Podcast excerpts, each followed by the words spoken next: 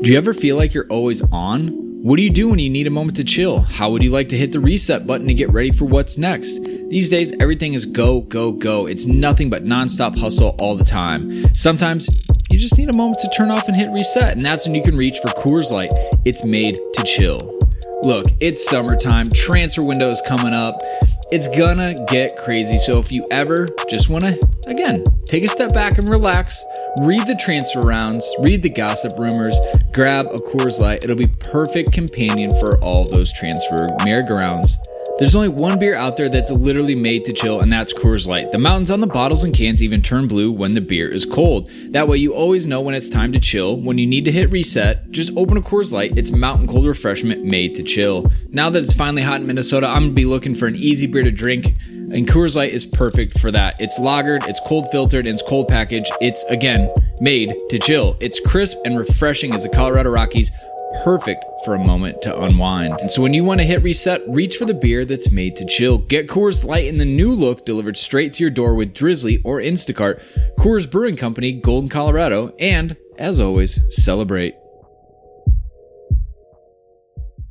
All right, so you're listening to this podcast right now, London is Blue. And guess what? We host our podcast on anchor.fm. That's right. If you're looking to host your own podcast, this is the easiest free way to get started. This got a content creation tool, allows you to record and the podcast right from a phone. That's right, don't even need a computer, but you can do it there too.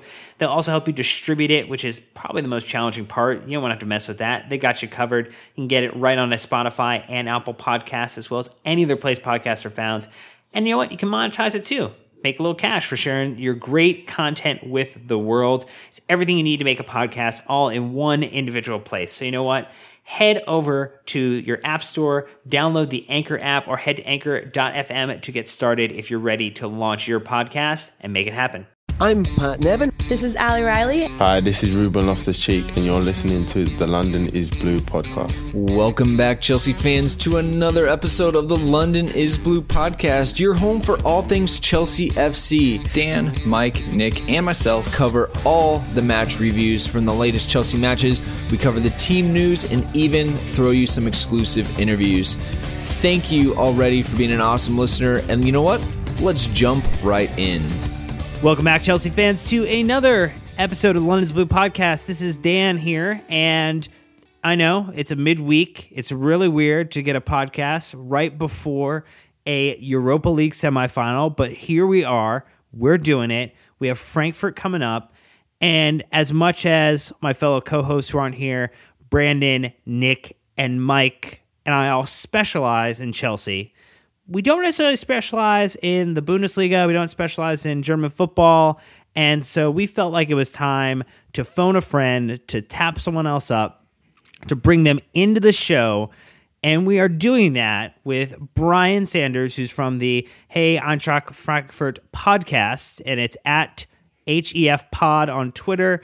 Brian, welcome to the show and glad to have you aboard. Oh, it's uh, nice to be on here, especially considering such a moment occasion uh, in each club's history.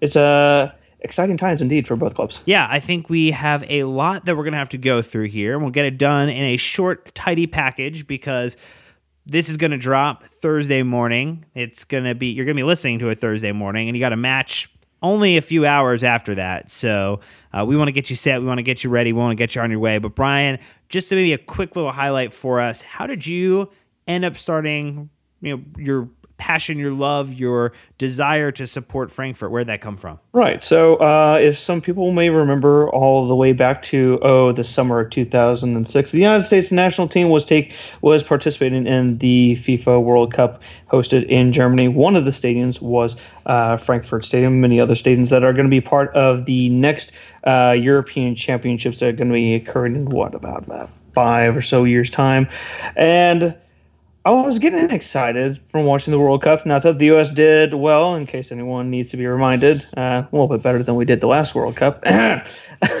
but on uh, big soccer message boards, uh, I live in Kansas City, so I had a local Major League Soccer side to follow and still do very fervently, and was looking at some interesting ideas for new chants uh, from some of the more hardcore elements. And there was this YouTube clip of these fans from Frankfurt. I knew that my family his, uh, genealogy came from the Frankfurt area. I found it really interesting that the fans were uh, just making the entire ground shake as they were bouncing up and down and chanting along. And I was like, wow, this is really interesting. And recognized that there was an eagle on the crest. And I'm like, okay, one, two, three. Yeah, we're we're go for this. And uh, I've been an Eintracht fan ever since been hard to follow the Bundesliga until Fox acquired the television rights in recent years, but uh, it's some exciting stuff. I mean, we're probably going to have Bayern win the Bundesliga again, but it's been an exciting uh, title race and race for Europe throughout the entire season. Well, that is the important part. And, you know, obviously, as we've witnessed, that it's basically been a two horse race at the top, and then everybody else in the middle tier in the Premier League this season has basically been hot potatoing the third and fourth positions uh, amongst a group of four teams. Uh, it's nice, you know, to have some things that are consistent, like, you know, Bayern finding a way to stumble into winning the league one more time. And uh, yeah. With Frankfurt's old coach, I might add. Eintracht Frankfurt qualified for the Europa League uh, via winning the DFB Pokal, uh, the German Cup uh, last year at the very end of the German soccer season. Uh, first title win since 1988. And Bayern decided, yeah, we like a little bit of this. Uh, we'll have your coach. And here's you know a modest severance fee for his contract. So they're the guests at a party that just wants a little bit extra of everything and like you just you you would want to say no but somehow they just end up absorbing it in so like they end up walking mm-hmm. home with like half of the stuff that's in your you know kitchen fridge and then also like a pair of shoes and you're wondering like why how'd they take that and you still invite them over to your home every time. Yeah that that that can sum up bayern. You can also say the same thing of in recent years of juventus in italy. I think they're celebrating their eighth straight title. Psg have won what their fifth title in the last six years it is something that you see on the continent. I am pleased to say that at least in Spain and England, they have at least kind of fended that off just a tiny bit with having a little bit more diversity at the top. But uh, it's the way that European soccer now moves as opposed to, say, 25 years ago. Yeah, well, we are going to get into a couple of specifics about the match at hand, talk a little bit about you know where we're kind of concerned about maybe certain players, how the seasons have been rolling for our respective clubs, and you know typically we do the iTunes reviews and Patreon posts. We're going to skip that until we hit the end of the week because we don't have time for it right now. So let's take a look. We've got this match coming up today at this point when it's being listened to in the Europa League is a semifinal. The winner will most likely face Arsenal, at least the way the scores are holding, but who knows? This entire European football week has been quite disastrous for a lot of fan bases and mainly us. Um, it's home field advantage throughout the entire semifinals. You look at our the grand total of what uh, six uh, semifinals in Europa League and Champions League that have been played, and outside of Eintracht versus Chelsea that ended uh, one to one, the home team has uh, very deservedly won each and every. Oh, excuse me uh, uh, most of the time, the home team has won uh, each, uh, with notable exception to a certain semifinal that uh, just concluded as we record on the 8th of May. Yeah, that was uh, obviously a, quite the turn of events. Um, but you know, we have a, a different position here. You know, a lot of teams have been coming in with big leads and, you know, having massive recovery efforts that have, have to go down. Chelsea and Frankfurt level aggregate 1 1 heading into this match. And, you know, as I think about that, you know, is there any, you know, we have, you know, the benefit of an away goal, but obviously it's very easy to cancel that out with a goal. You know, what's your confidence percentage that Frankfurt are going to come in and take it all? Well, here's why I think uh, I can give you a couple of reasons as to why Eintracht Frankfurt will be able to go toe to toe uh, with uh, Chelsea FC. So it's the return of Sebastian Haller, who's been out for a couple weeks. He's been the best player on this Eintracht team so far in all competitions 14, uh, 14 goals, 9 assists. He holds up the ball really well. He's been linked to the Premier Premier League for uh, the last two seasons. So uh, some people are obviously taking note.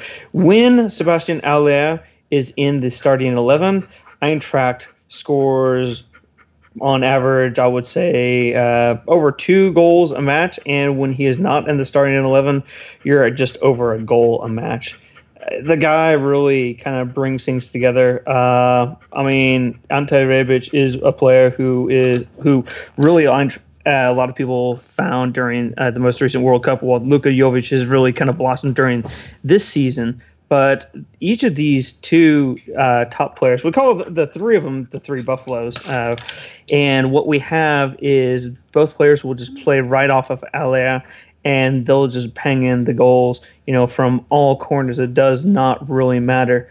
They just link up so well with Sebastian Haller. And when he is not uh, on the field for Eintracht, Eintracht is nowhere near as devastating when it comes to the attack. And with him back and with him uh, with a really focused mind. Uh, he's had a long, he's had a decent injury layover.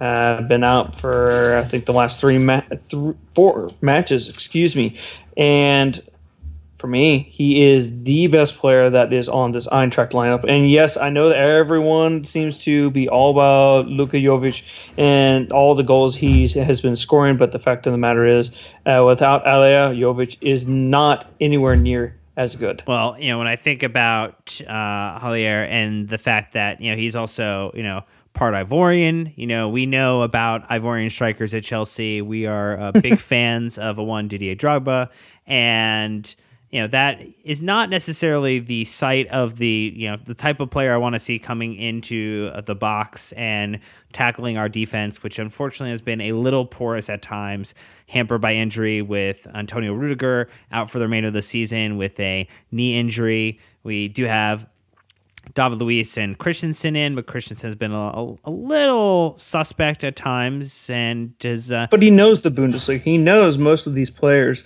Uh, it should be noted on the Eintracht uh, uh team from playing uh, with Borussia Mönchengladbach, and I think he, if there's any one player in Chelsea's defense who will be able to withstand anyone more, I think it is uh, Christensen. To be honest.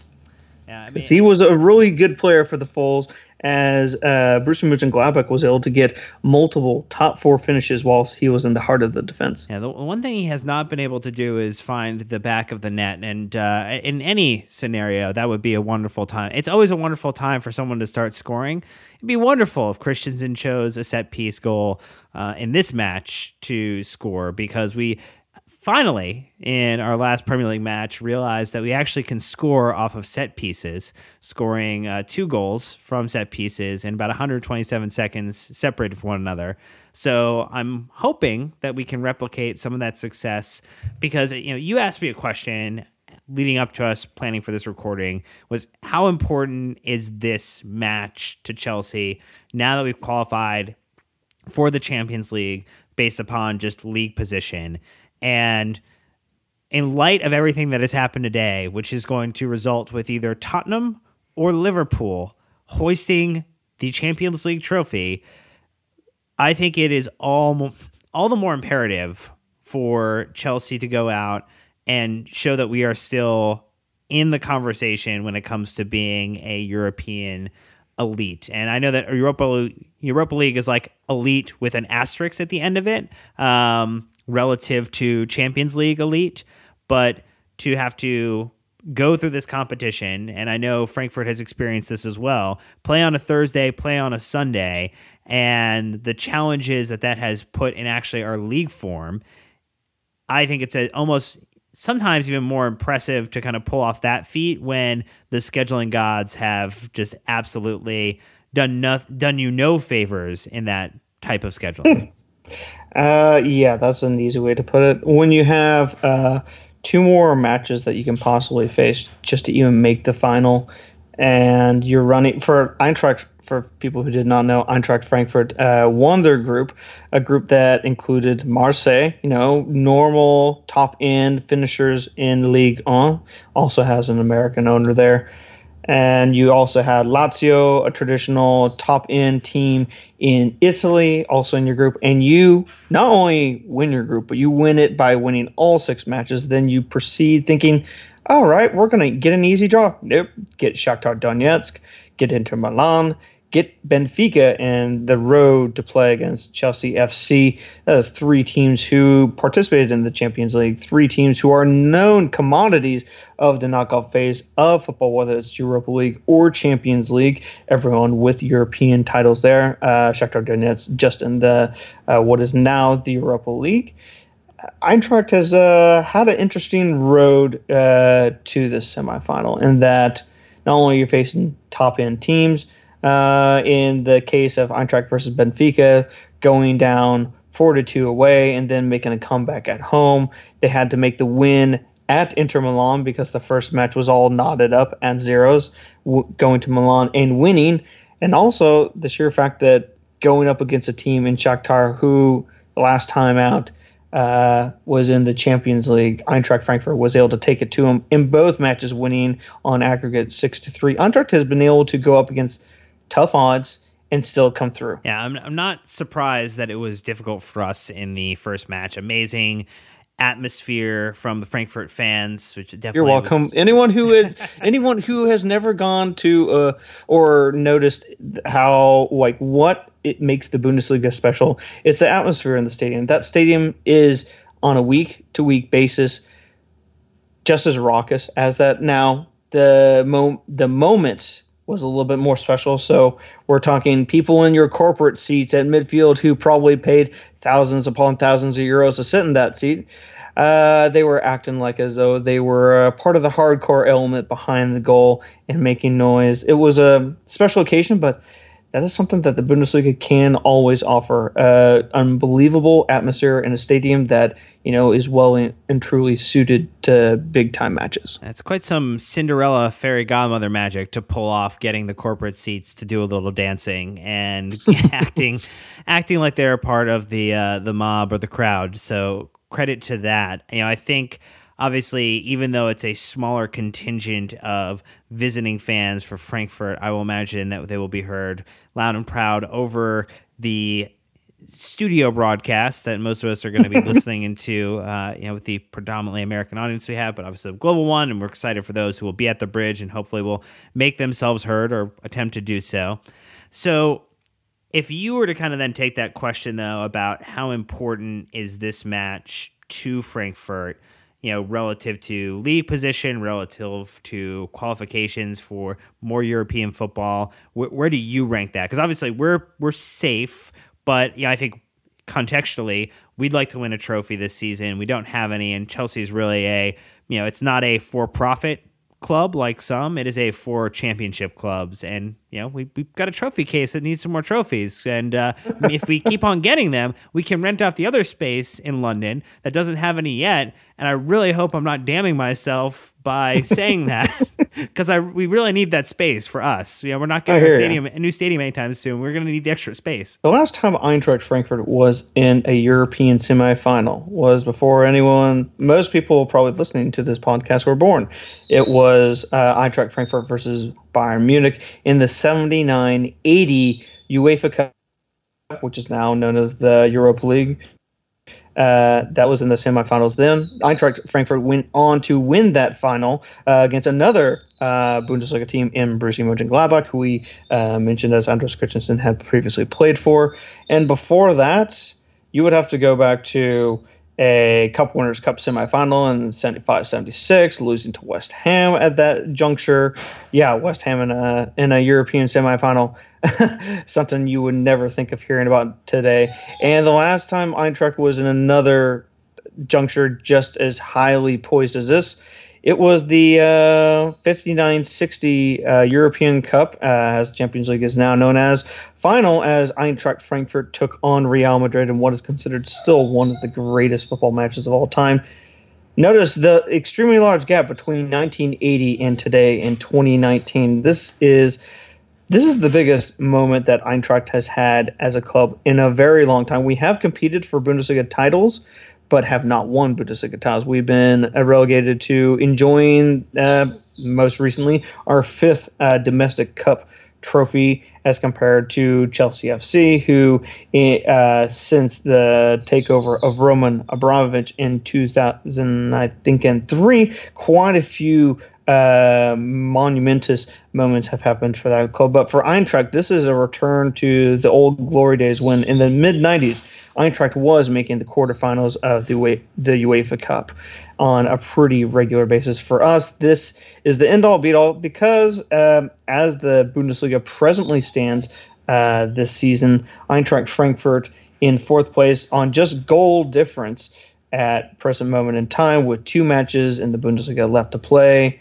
and things are tightly poised because we face our local rivals in Mainz uh, 05 or 05, as we say in German, and Bayern Munich themselves on the last match day. So Eintracht Frankfurt has two options: go through into the Champions League via league format, or go into the Champions League by winning the semifinal, then winning the final. And all during that time, you're still in fourth place on just goal difference. It's really tightly poised, and uh, really it's all for Europe because the dream has been on. The fans have been traveling in great numbers. Donetsk had about 5,000 fans. There were 5,000 fans in Lisbon against Benfica. There were 10,000 fans who traveled to Milan for uh, the round of 16 this is just a Cinderella dance. So Cinderella just wants to keep on dancing, doesn't want to hear the the bell strike twelve. Well, hopefully there are some players in Chelsea who can help that bell strike twelve and turn the pumpkin back into its original form. Uh, but before we talk about a couple of players that give us terrors and those who we think potentially on reverse are going to make magic happen, we're going to take a quick break. We'll be right back. Okay, so now the break is done there are players that we're probably looking at from from opposite sides that maybe the, are the ones that maybe us individually are super excited because they're the game changers that we're looking to make the magic happen. And alternatively, there are players that scare the living daylights out of us because if they go off, we know that it's probably game over for our side. So, who are the one or two players you're looking at specifically to Chelsea that you're concerned about, particularly after watching the last match and thinking that they're going to be the one or two players that might turn everything around relative to what you hope to be the narrative ending, which is a Frankfurt victory. Right. So if I if I want to pick out a couple of players on Chelsea's team uh, that I think you know can do the business that do scare me just a little bit, you know, I worry about the two big fish that you guys have. Now, one has been uh, used almost as a super sub at times, and then when he's been put on in the Europa League, has only been like the highest goal scorer this year. Uh, Olivier Giroud. I mean, the boy, he may be 32, but he also realizes that, hey, you know, uh, I'm not getting any younger. And he just has a way of find, putting the ball in the back of the net, leading a line that – you know other players are able to look at and you know model themselves after this in this Europa League season. I think he's scored what ten goals. He's he's been given his opportunity to play, and guess what? He's providing, uh, allowing for other players to kind of succeed alongside him. Uh, one one other player that I would say I'm worried about should he see the field and get going, Eden Hazard. Uh, we've seen plenty of his brother, but we've not seen Eden uh, in in and amongst it when it comes to the Bundesliga. And I really am kind of wondering what kind of options he will kind of provide, whether he come, is in the starting lineup or he's coming off the bench.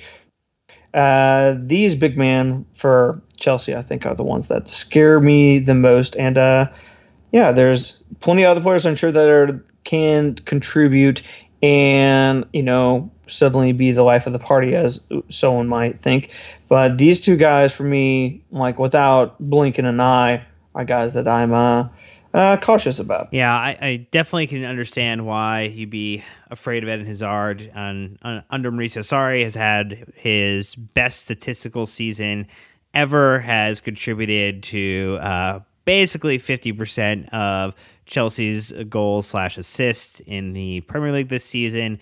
Um, amazing con- contributor, really, when he's on his day. there's not a better player on the pitch typically, unless we're going up against Barcelona uh, and Messi's on the field. So that's kind of the situation there. There's a reason why Real Madrid want him there.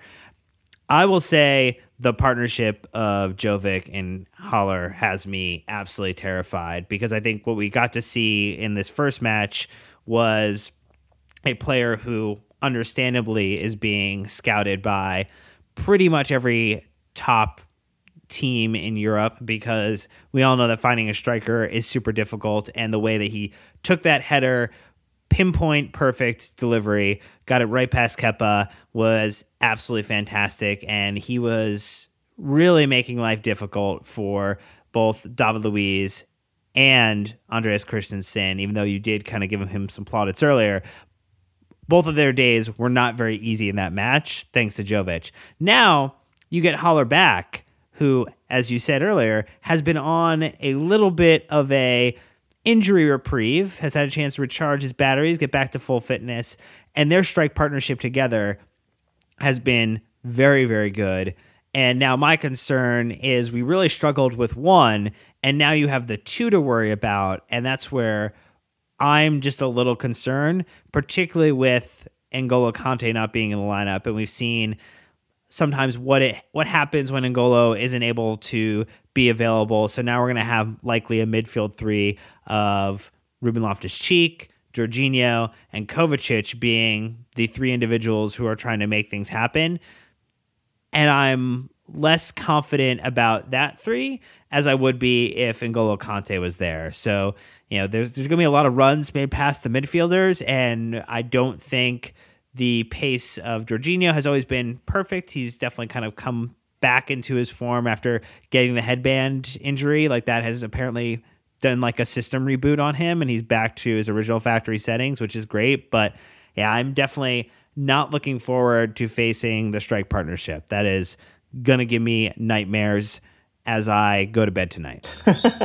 and like I like I mentioned, uh, you also got the other Buffalo who, when those two Jovic and Haller are pushing right up the middle, I will say you're going to need someone to keep eyes on Rebic because when clubs focus on those two, Rebic goes off, and when that happens, it's game over. There's a reason why Bayern Munich is uh, has been trailing after him. Uh, ever since uh, they took our coach away. Well, uh, we, we do know as as a club that frequently will not only just buy the manager um, or get him out of his contract and sign him, but also potentially acquire one player of import from his time at a previous club.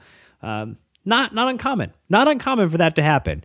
So as we kind of look to to round out the evening of questions that we're kind of going through here and getting people set for the match today, Jovic obviously is probably the one currently most rumored to be leaving, and Frankfurt, obviously, with phenomenal business sense, get him on a great loan with an option to buy at a super cheap price, and now really have the option to keep him and potentially let his value continue to rise and help Frankfurt continue to rebuild this dominance both in Europe and domestically, or when you have the likes of Real Madrid, Chelsea, and among others looking to knock at the door and offer multiple, multiple tens of millions of euros to acquire the services. Do you have a feeling on what you think the club might do? Do you have any thoughts as a fan and a supporter? Yes. Uh, when it does come down to the big three for Eintracht, that's Haller, that's Jovic, and that's Rebic. All three have been linked with moves away. Haller almost exclusively uh, to the Premier League.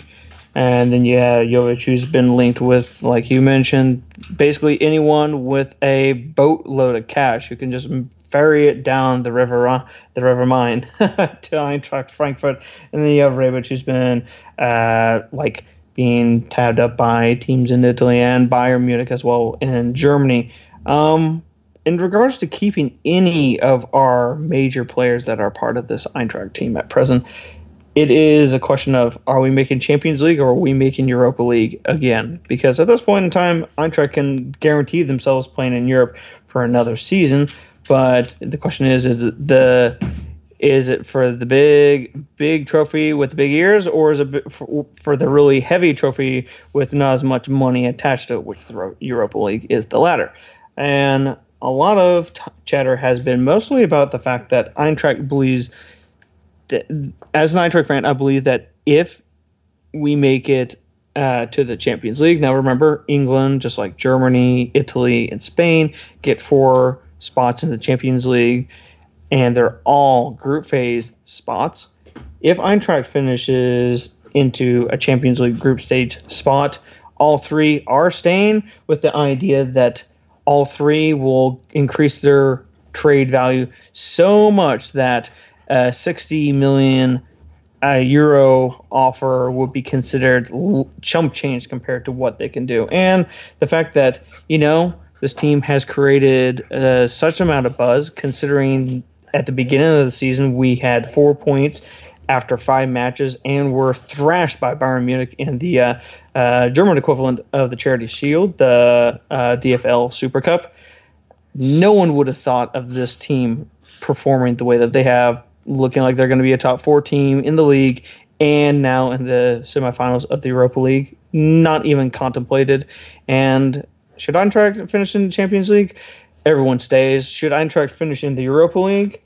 I think uh, more than likely uh, Jovic will be on his way out for a considerable amount of money, and that money will be allowed to uh, keep a lot of the main pieces in play uh, so that the squad can then continue to be a top five, top six finisher in the Bundesliga, consistently playing in Europe, and push on towards bigger and better things. And yes, I am talking about, considering the city that Frankfurt is, I'm talking about eventually toppling uh, the team at Bayern Munich because if all guys stay together, because we got Champions League, it is feasible.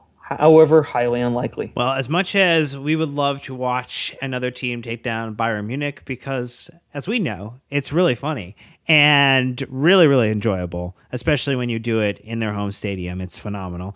Um, recommended for a friend. It's a five star on Yelp. Would do again. Um, but what I would say is, uh, while we definitely hope that you guys were able to topple Bayern Munich, we hope it is not at the expense of a Chelsea punch ticket to the final of the Europa League, which would be crazy if we end up with two Premier League teams in the Champions League, two Premier League teams in the Europa League. It would signal this return to either the Premier League being a really, really great side on Europe, but can't even decide who they want to finish in the top four positions, uh, or we just kind of stumbled into it, which would also kind of define the way the luckiness or the lack of luck at times this season has gone for many of the you know top three through six sides uh, at this moment. But I know that you will be watching the match. Uh, you have the day off tomorrow. You are in Kansas City. We have listeners in Kansas City. One of our hosts, Nick, lives in Kansas City. Um, where where should they go to grab a beer, meet up with you, and uh, enjoy the game as friends, uh, even if we root for different teams? Friends in football. Yes. Uh, if you're definitely wanting to watch it in the city of Kansas City, my hometown, uh, KC Bier Company that's beer spelled B I E R. They have their doors open. Uh, all the home of the Bundesliga in Kansas City, but we uh, who patronize uh, patron there. Uh, always welcome anyone who is a fan of any of the major leagues there. So yeah, we stream all we stream all the matches, but yeah, the Bundesliga is prevalent there, and anyone wanting to watch uh, the Europa League in English as the only uh, in terms of uh, over-the-air TV of any sort uh, for this match is actually Univision Deportes.